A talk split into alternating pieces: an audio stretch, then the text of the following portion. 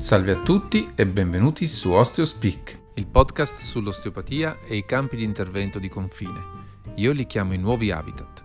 Sono Mauro Banfi, osteopata, fisioterapista, e vi intratterrò per qualche minuto sugli argomenti secondo me più interessanti in questo campo. Se vi piace, salvate e condividete il podcast. Se avete suggerimenti o avete voglia di approfondire alcuni argomenti in particolare, contattatemi pure tramite i social. Buon ascolto!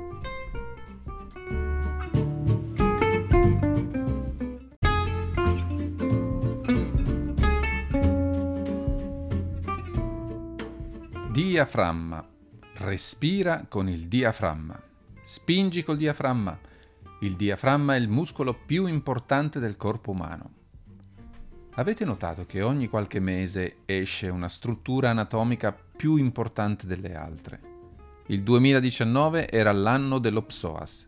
Prima c'era l'anno del nervo vago, poi del muscolo piriforme, e ad ogni articolo il web sforna specialisti di tecniche applicate alla frattaglia del momento. Il corpo umano, in effetti, è una struttura complessa, ricca di componenti interconnesse, che ha davvero un fascino nella loro complessità. A studiarne i rapporti e le connessioni ci si perde, con la voglia di perdersi. Dunque, perché il diaframma è ritenuto così importante? Innanzitutto è il muscolo inspiratore principale. Grazie a lui riempiamo d'aria i polmoni, in modo automatico, di giorno, di notte, mentre siamo svegli, quando dormiamo.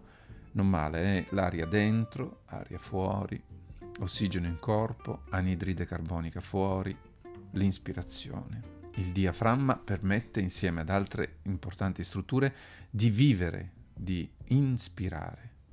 Portare dentro l'energia, l'ossigeno, e attraverso il proprio rilassamento lasciare uscire gli scarti gassosi della respirazione polmonare. Se io spengo una candela uso il diaframma? Non proprio. Il diaframma incamera aria. Il soffiare uff, è compito di altri muscoli. Un po' come un arciere che tende la corda, poi la lascia per tornare in posizione di partenza. Ecco. Il diaframma funziona un po' così. Ok, ma se non uso il diaframma per spegnere la candela, nemmeno un cantante dovrebbe usarlo per cantare. Mm, aspetta, aspetta. La sua utilità non è solo legata alla respirazione, innanzitutto, che comunque vede la partecipazione di altri, moltissimi altri muscoli, ma anche per la sua influenza sulle strutture che sono in contatto. Sotto il diaframma troviamo tutto il mondo della digestione.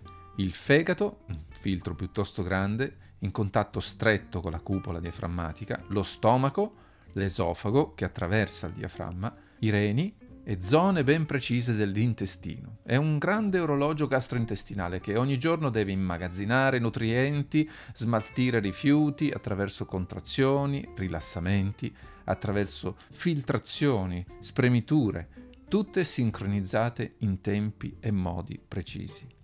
E sopra tanta biomeccanica c'è lui che sostiene, mobilizza, che divide due ambienti, quello toracico da quello addominali, e ne governa le pressioni.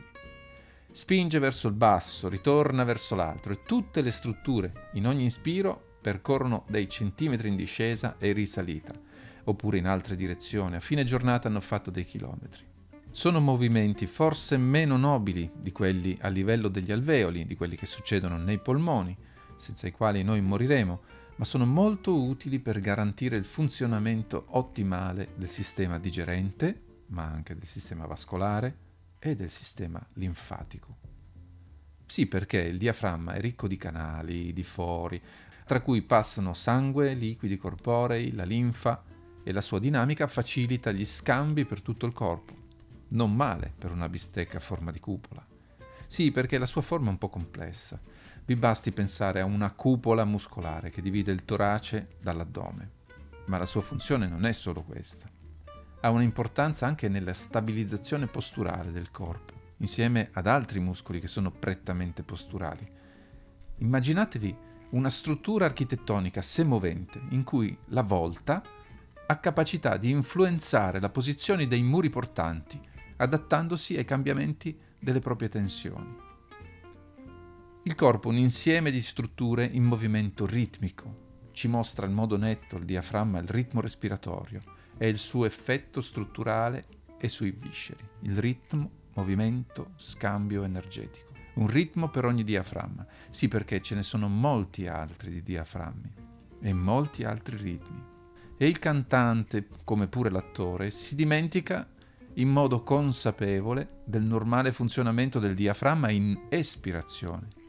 Non lo rilassa completamente, lo usa in modo diverso anche durante l'emissione della voce e questo fa sì che il flusso aereo sia più gestibile.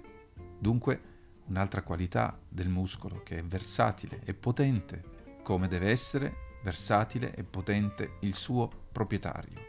Il cantante, l'attore che riesce a gestire parametri che sono normalmente contrastanti, la inspirazione e la espirazione, per emettere dei suoni precisi, potenti, oppure leggeri, vibrati, in modo che a noi sembra facile e automatico, ma che deriva da allenamento e costanza.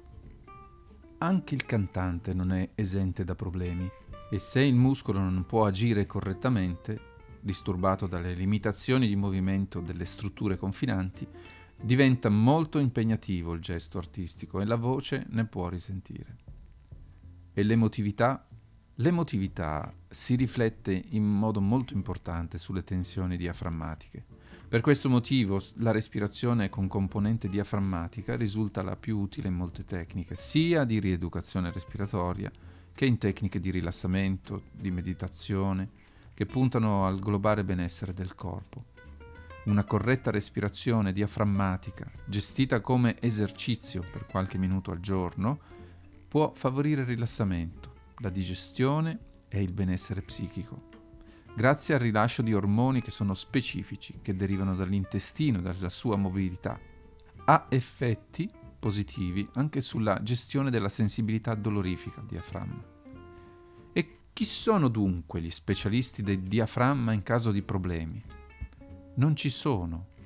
Esistono solo dei buoni terapisti che possono analizzare nel complesso generale, globale, il funzionamento di questo muscolo, cercando di guidare il movimento verso la fisiologia, quella corretta.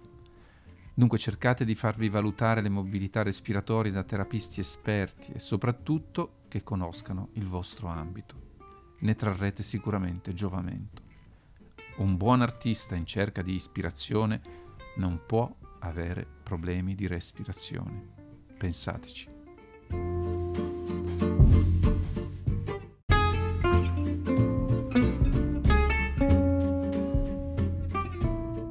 Se vi è piaciuto il podcast, salvatelo e condividetelo con i vostri amici. Se avete dei suggerimenti, contattatemi via social e arrivederci alla prossima puntata.